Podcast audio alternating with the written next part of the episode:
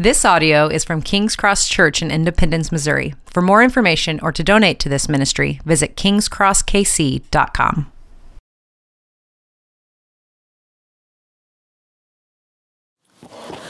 Today's scripture reading is from John 7, verses 14 through 31, which is on page 893 in your Pew Bibles. It's John 7, 14 through 31.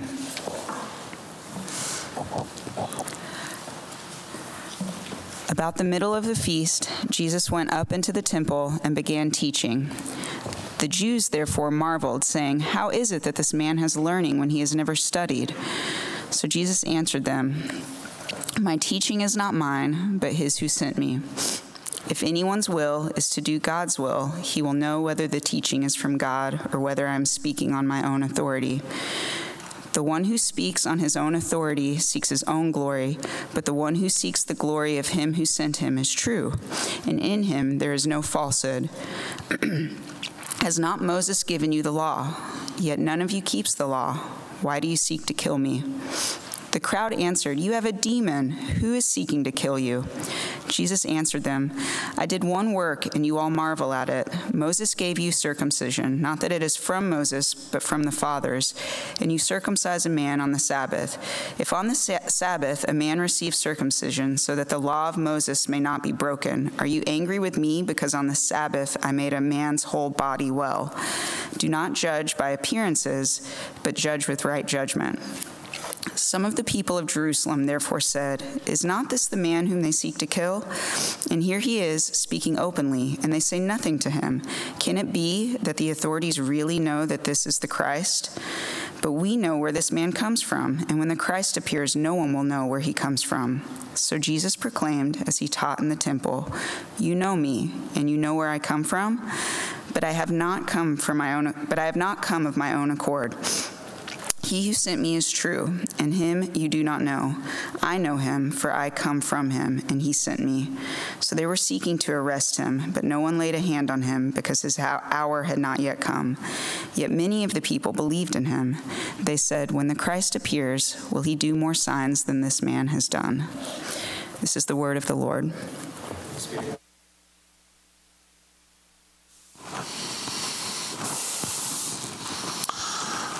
thank the Lord for um, that worship this morning and uh, just sitting there being super thankful for our worship team and the amount of effort that and uh, that, that goes into them just every week serving us the way that they do. Uh, I'm just super thankful for that. Sometimes in worship, no matter how many hundreds of worship services I might sit through, um, I'm just surprised by the grace of God. I don't know if that's your lived experience, but it was mine this morning. Um, so I'm really thankful for that. Um, welcome. My name's Orion Berridge. I'm one of the pastors here at King's Cross, and today's sermon could be titled Do Not Judge a Book by Its Cover. We are too fancy for that, so we'll give it another name. Um, but I, I, when I was reading this passage this week, I had posted a Be Real. I don't know if you guys know of that social platform, um, but I had posted one, and I was so excited that this was maybe my first Be Real sitting at my desk and looking at my books and reading. Uh, normally, I'm sitting at a traffic light when it comes on, and you kind of have to post in the moment to be real. That's the idea.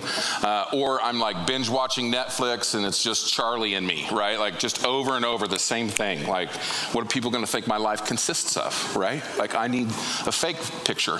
Um, but that's the point of Be Real. So I was thankful when it came up, sitting at my desk, reading, preparing God's word for you, that you could see how spiritual your pastor is. And um, this this week, and I posted, and somebody commented, "Hey, what's your favorite book on that shelf?"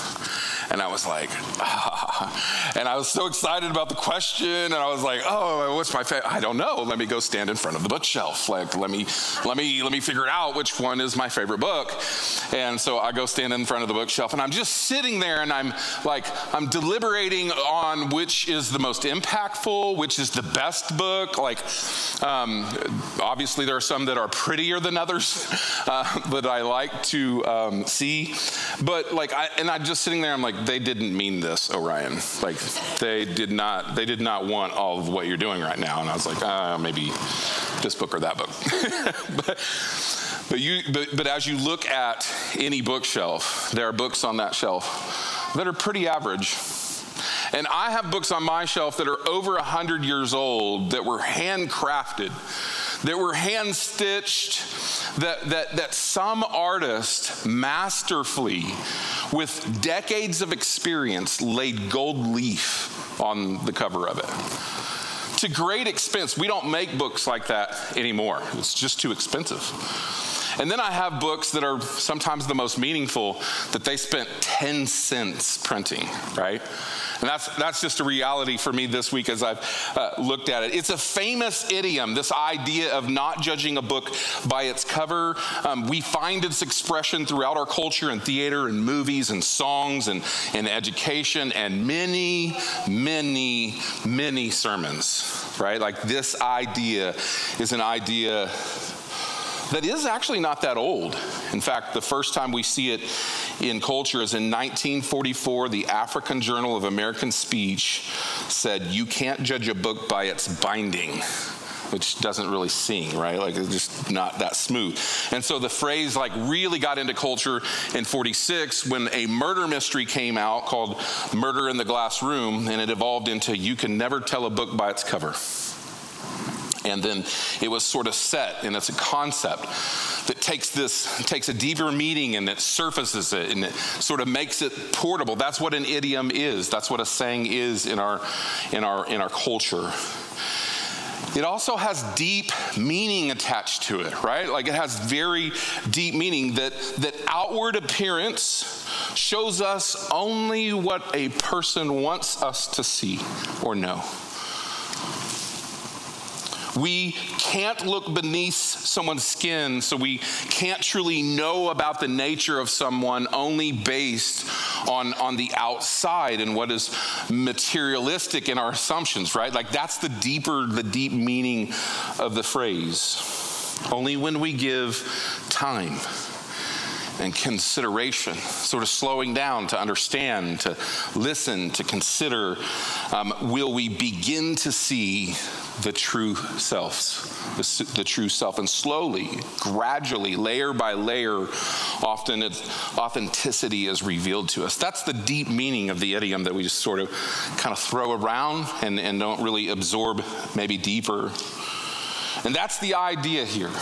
That's kind of what we're seeing, but there's a lot more depth, there's a lot more richness. And even as you're hearing this read to you, it sort of seems like. Um, like it's all one kind of story or one conversation and there's times where it just kind of seems the conversation doesn't seem very congruent right? Like it's just kind of hitchy and um, but really it's three different conversations and so that's what we're going to look at today is there's three groups of people that encountered jesus in this text and there's really three scenes three different scenes or three different sort of conversations that are happening with jesus at the feast of booths so it's continuing on from um, um, last week's sermon. And each scene, they have these people who, who have their assumptions about who Jesus is. They're, they're, they're making their judgments about him, and their interactions with Jesus reveal um, a lot about what's in their heart and a lot about what's in their head.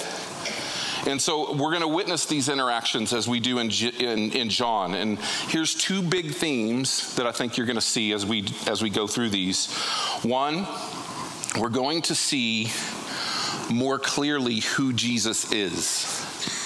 We're just gonna, we're gonna together take a step as we move through John. We're gonna see a little bit more clearly about who Jesus is, and we're going to see more clearly how people, how humankind is prone to miss him just prone to miss him. Face to face, they're prone to miss him. We're going to see those two realities. Let's look at the first scene after I pray. Father, we, we ask, Lord, as we, as we come to the text, that um, you would speak to each one of us through your word that lord like through your power and through your spirit this morning you would counsel your people you would draw those that feel far away from you close to you. Lord, that you would kindle and ignite things in our hearts. Lord, we ask to be instructed. We ask to be um, corrected, Lord. We ask to be rebuked. We ask to be um, loved. We ask to be adopted. We ask to be all the things that you've already promised for your people. Help us to experience them in your word today as we sit under the teaching of it. In Jesus' name we pray. Amen. Verse 14. About the middle of the feast, Jesus went up into the temple and began teaching.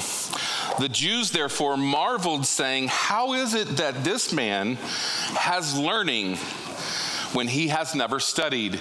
So they're witnessing Jesus he comes up, he's starting to teach. He's, and, and, and this is the epitome of don't judge a book by its cover. They're, they're just watching the dude teach and they're like, how is he that smart? how does he have that kind of wisdom? How does he know the scriptures like he knows? The only people like that in our culture we taught in our rabbinical schools.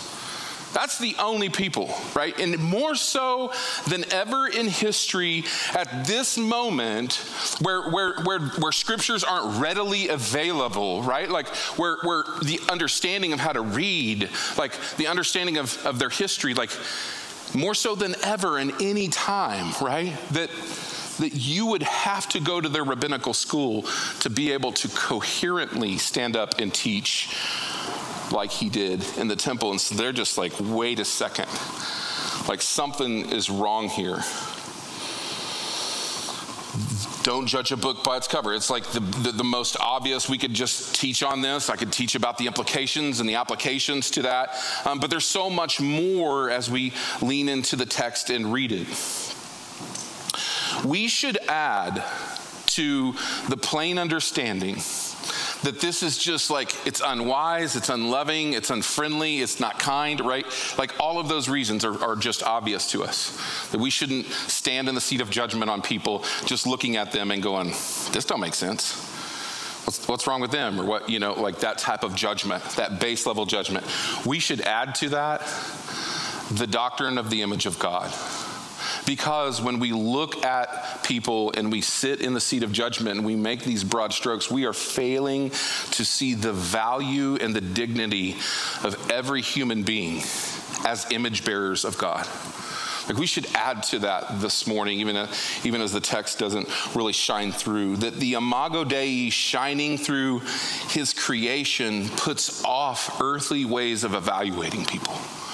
Like we should add that to, to our understanding of never judging a book by its cover. But Jesus answers them. They make these sort of judgments, and they're sitting in that sort of seat of, of judgments. He knows that. So he answers them in, in verse 16 My teaching is not mine, but his who sent me. If anyone's will is to do God's will, he will know whether the teaching is from God or whether I'm speaking on my own authority. The one who speaks on his own authority seeks his own glory, but the one who seeks the glory of him who sent him is true, and in him there is no falsehood.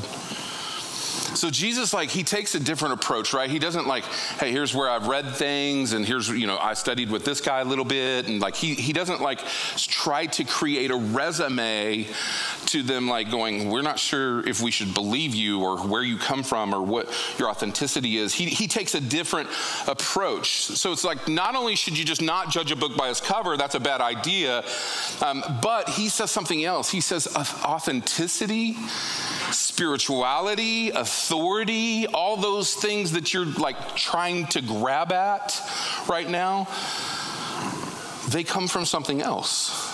What should we look for? He's, he's, he's trying to help us see that. And he says in this passage that falsehood, it's, it equals seeking your own glory. Like, what we should look for isn't degrees, it isn't the smartest person in the room, it's not any of those things. He's like, what we want to look for is somebody who seeks the glory of God.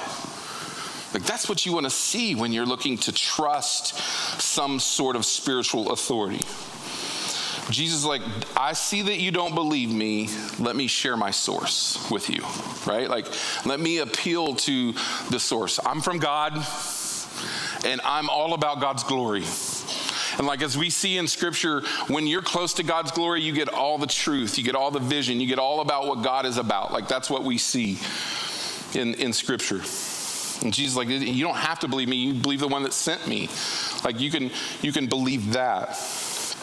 I don't know about you, but if you've ever like heard a teaching or um, a podcast or something, and you're like, and you something about it really resonates with you, you know, you you like it, but there's also something that you're kind of like, I don't know, like it's just I don't know, like I can't put my finger on it, but like what is it? Is there is this legitimate? And and I know that that's an, an issue because we we often are, help with that. Like we often help as pastors go uh, you're going to get some good and some bad from this guy, right? Like, I mean, that's the reality. You ever been in that situation where you're just sort of like, uh, I don't know. And then you can go like, what do I go on? I look at the guy's bio and I see where he went to seminary, or like I look at his story. But but but what can I tell? And Jesus like, don't use that sort of valuation. That might help you a little bit. But he's like, is he doing it for his own glory? Or is he doing it for God's glory? Like, where, what is his true source or his motivation? He's just trying to go, listen, like, I'm just going to tell you where I came from and what I'm trying to do. I'm going to tell you my purpose. I'm going to tell you my agenda. I come from God. I'm, i I seek the glory of God. I'm going to say what only God has to say. He's like trying to lay that down um, as the scene unfolds.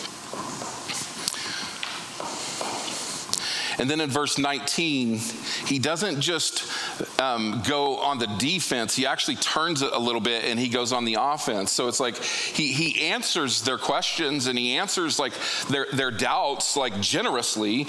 But then he, in verse 19, he sort of just goes on the offense. He says this Hasn't, Has not Moses given you the law?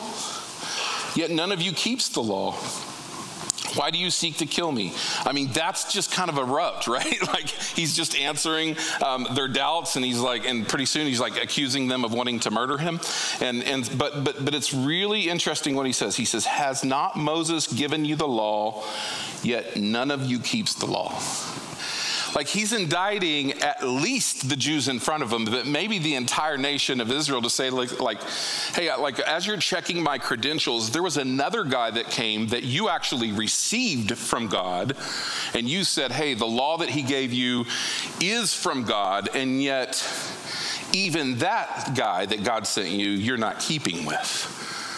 Like sort of to expose like hey the problem isn't actually my credentials here and then he then he goes on like the just the the, the, the complete extreme of saying, and you want to kill me.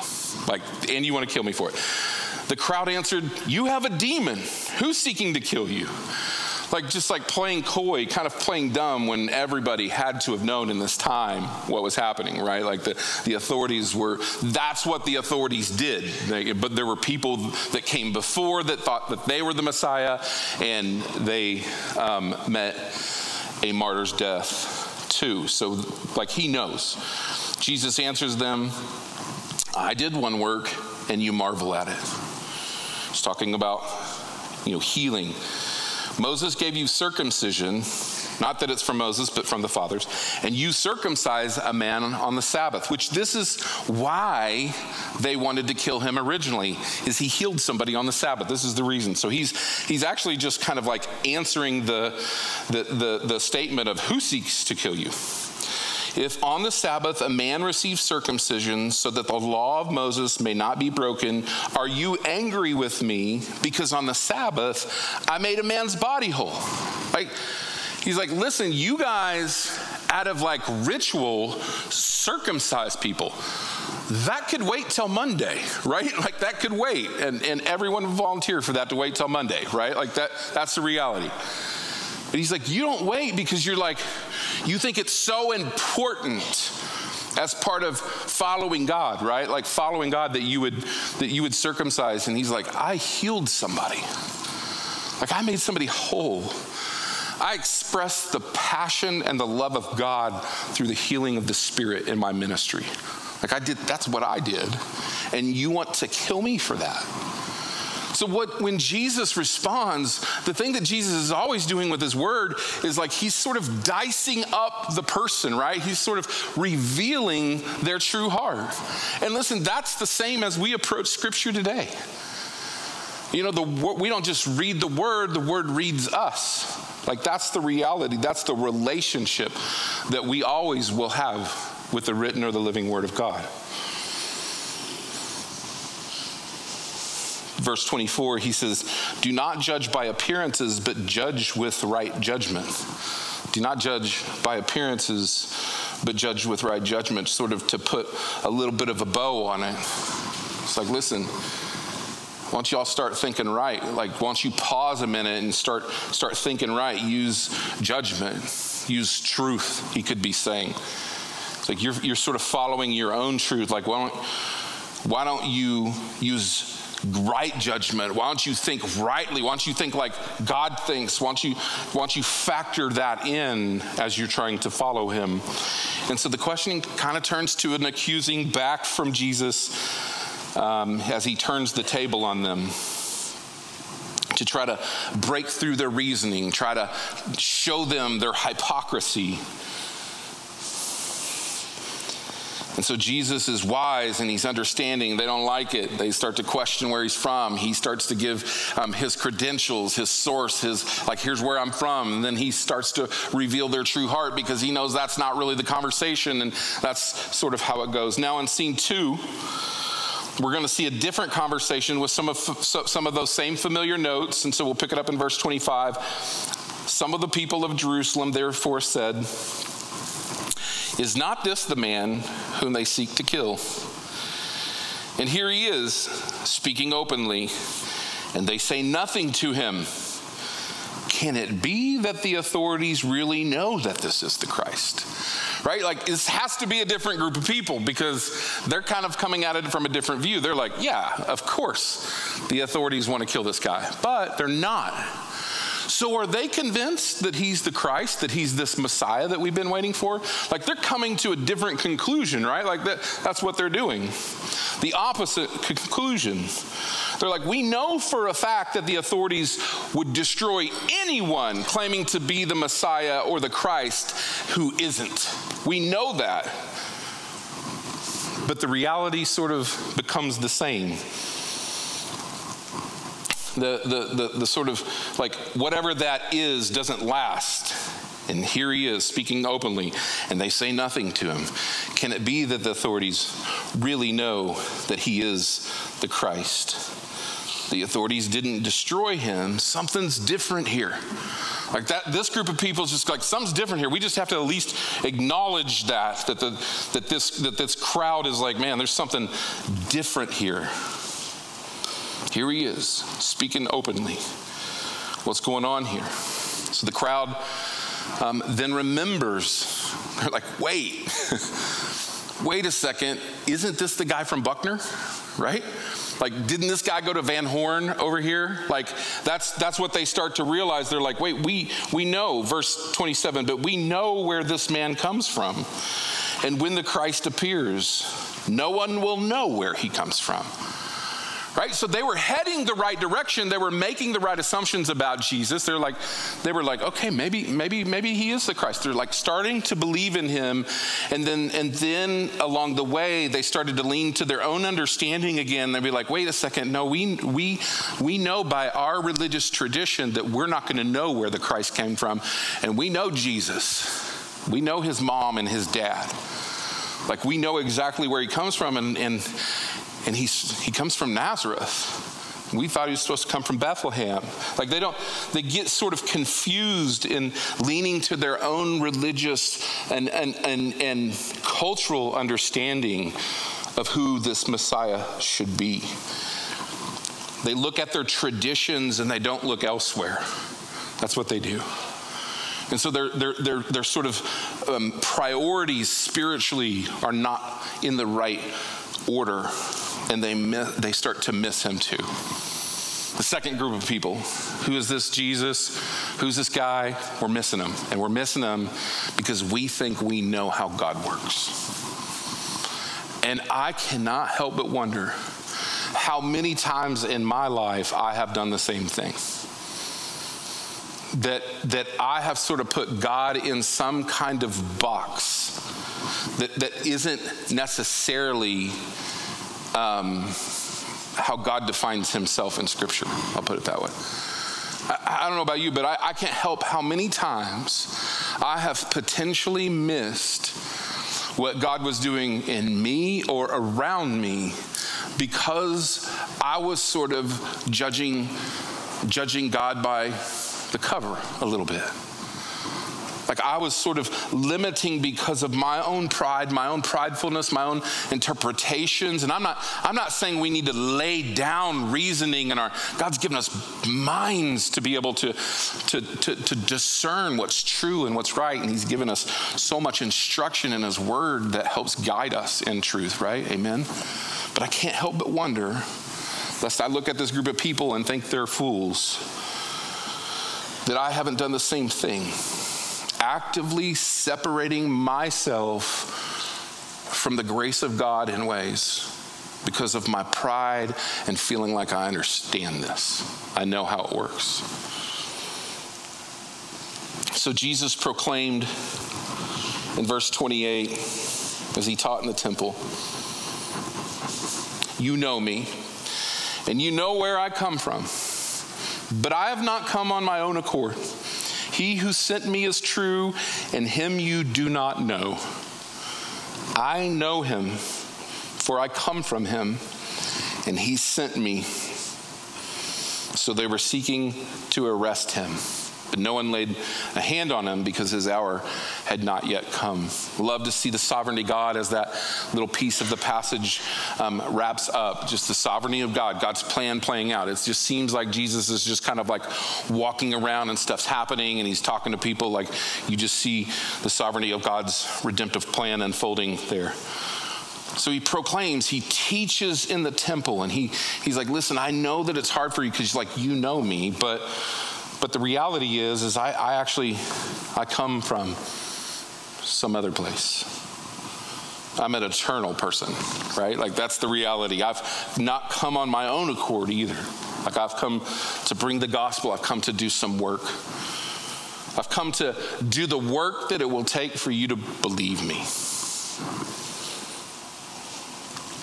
I mentioned that I'd seen a doctor a few weeks ago to look at a, a sunspot that I had on my leg, and turned out to be nothing. Um, but it felt good to uh, have that looked at. And it's actually the third time I've seen my doctor in the last, I think, six months or so, which is a record, if you're wondering. Um, and and uh, I, you know, I went to the doctor in May at the beginning of my sabbatical or June, early June, and I had to go see a new doctor because my I, it'd been so long since I'd seen a doctor, and my old doctor dropped me, so that was heartbreaking. But so I had to meet a new doctor. That's always hard, and. Um, did a checkup and then did a follow-up visit in the fall and um, my new doctor is like equally like frightening and tremendously kind.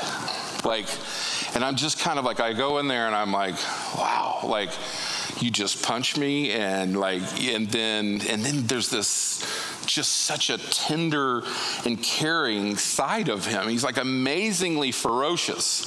But but at the same time, I'm like at the end of every time I see him, I'm like, can we hug? Like I'm just standing there in the hallway, like, luckily he is like pats you and shakes your hand, and so that suffices. But um, I, I, just, I deduct that the reason that this man in his 60s, um, and he's still practicing medicine, that, that, that he is those things is because he's 100% certain about his mission there. He's 100% certain, and he's not there to make a big deal about himself. Like, I'm sure whatever sort of like egotistical thing that might have drove him as a young man has, has been burnt out on the day to day care of, of simple folks like me. And so he's not there to make a big deal of himself. He's not there.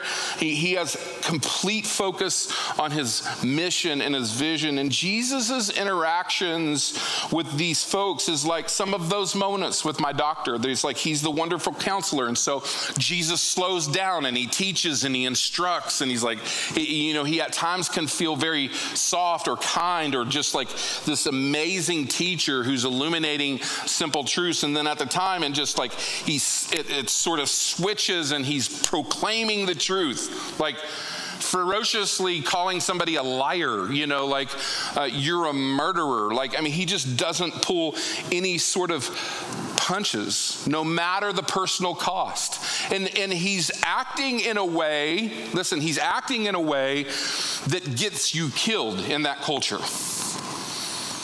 He, he, and, and the only thing, as we see in these texts, that's sort of holding that back is the sovereign plan of God right? That's the only thing. And in fact, we actually see times where he, he has to like slip out of his clothes just to get away from people who are pursuing him. So that's the reality, right? That's, that's, a, that's a real look at Jesus.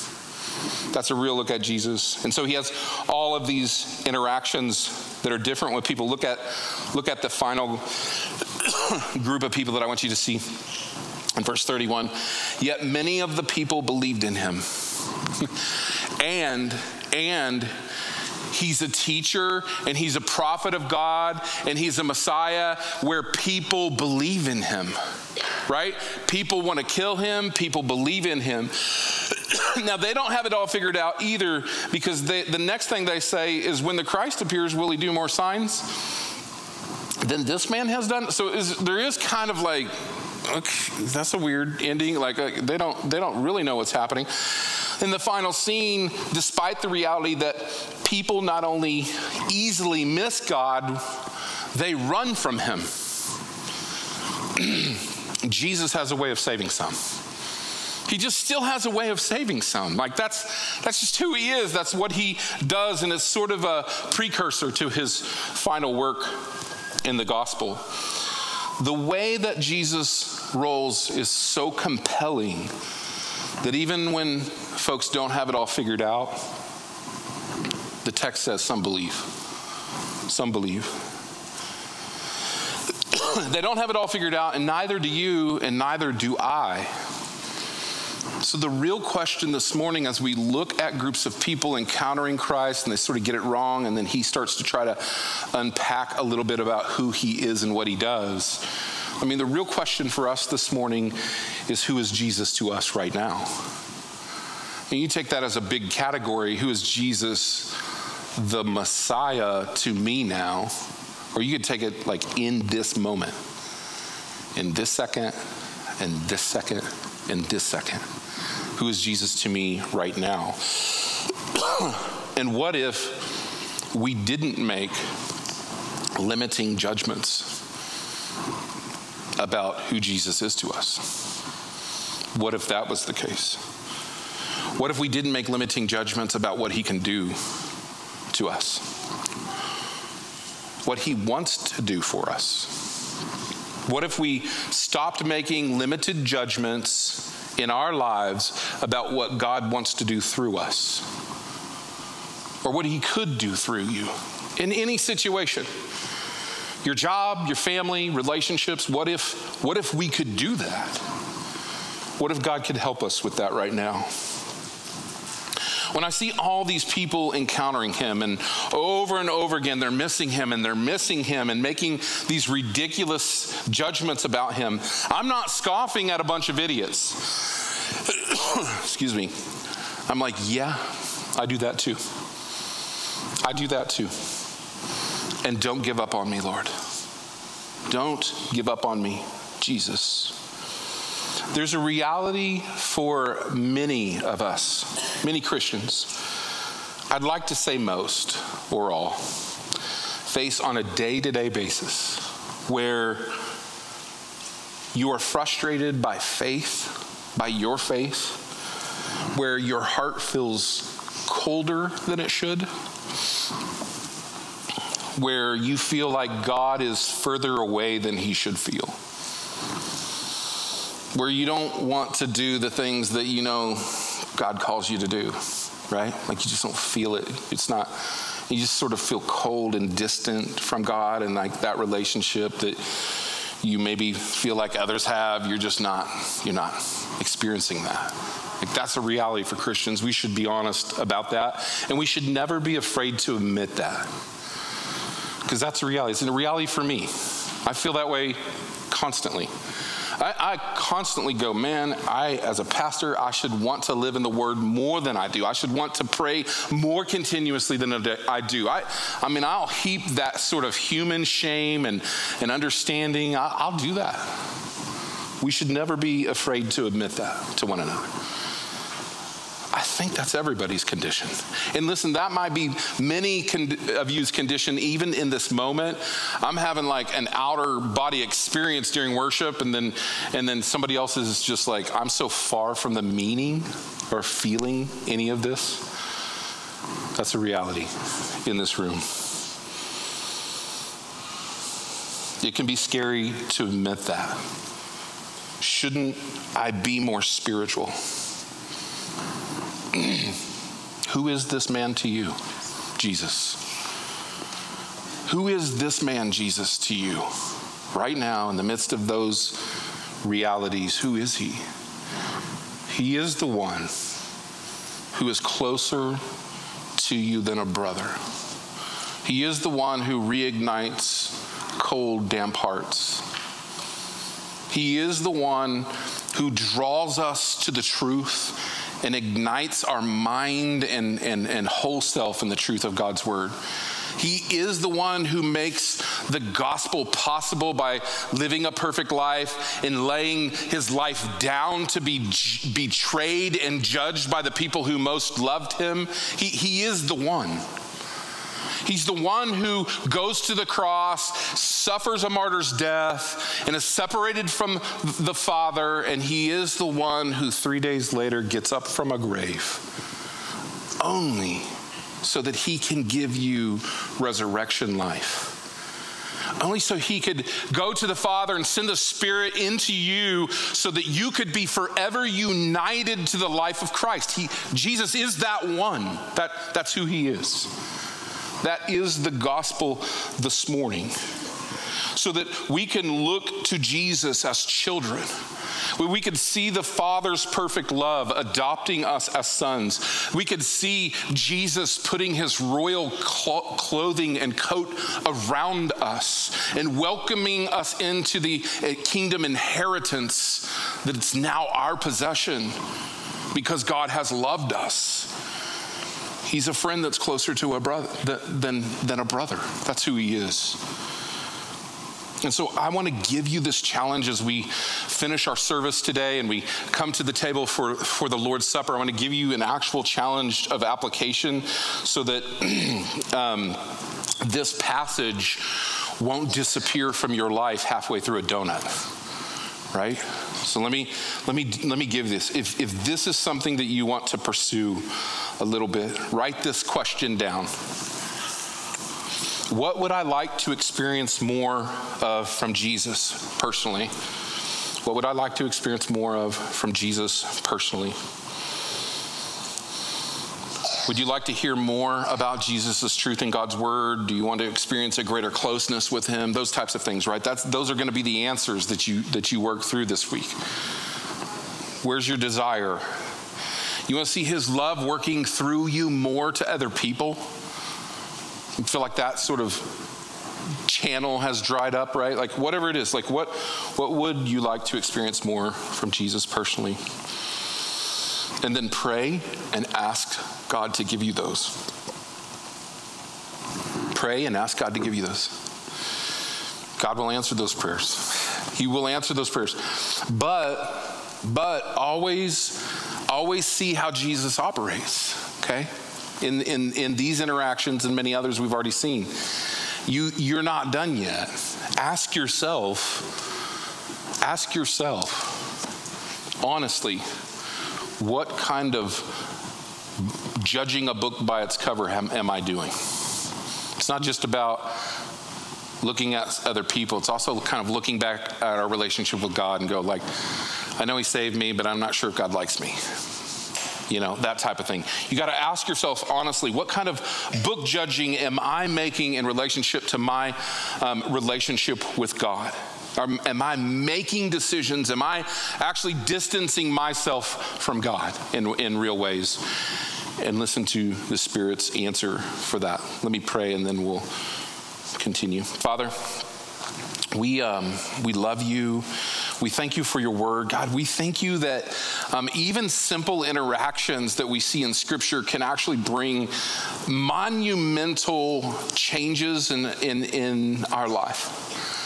And so, Lord, I pray that you would be with us um, this week as we're sent out of here um, to bring you glory.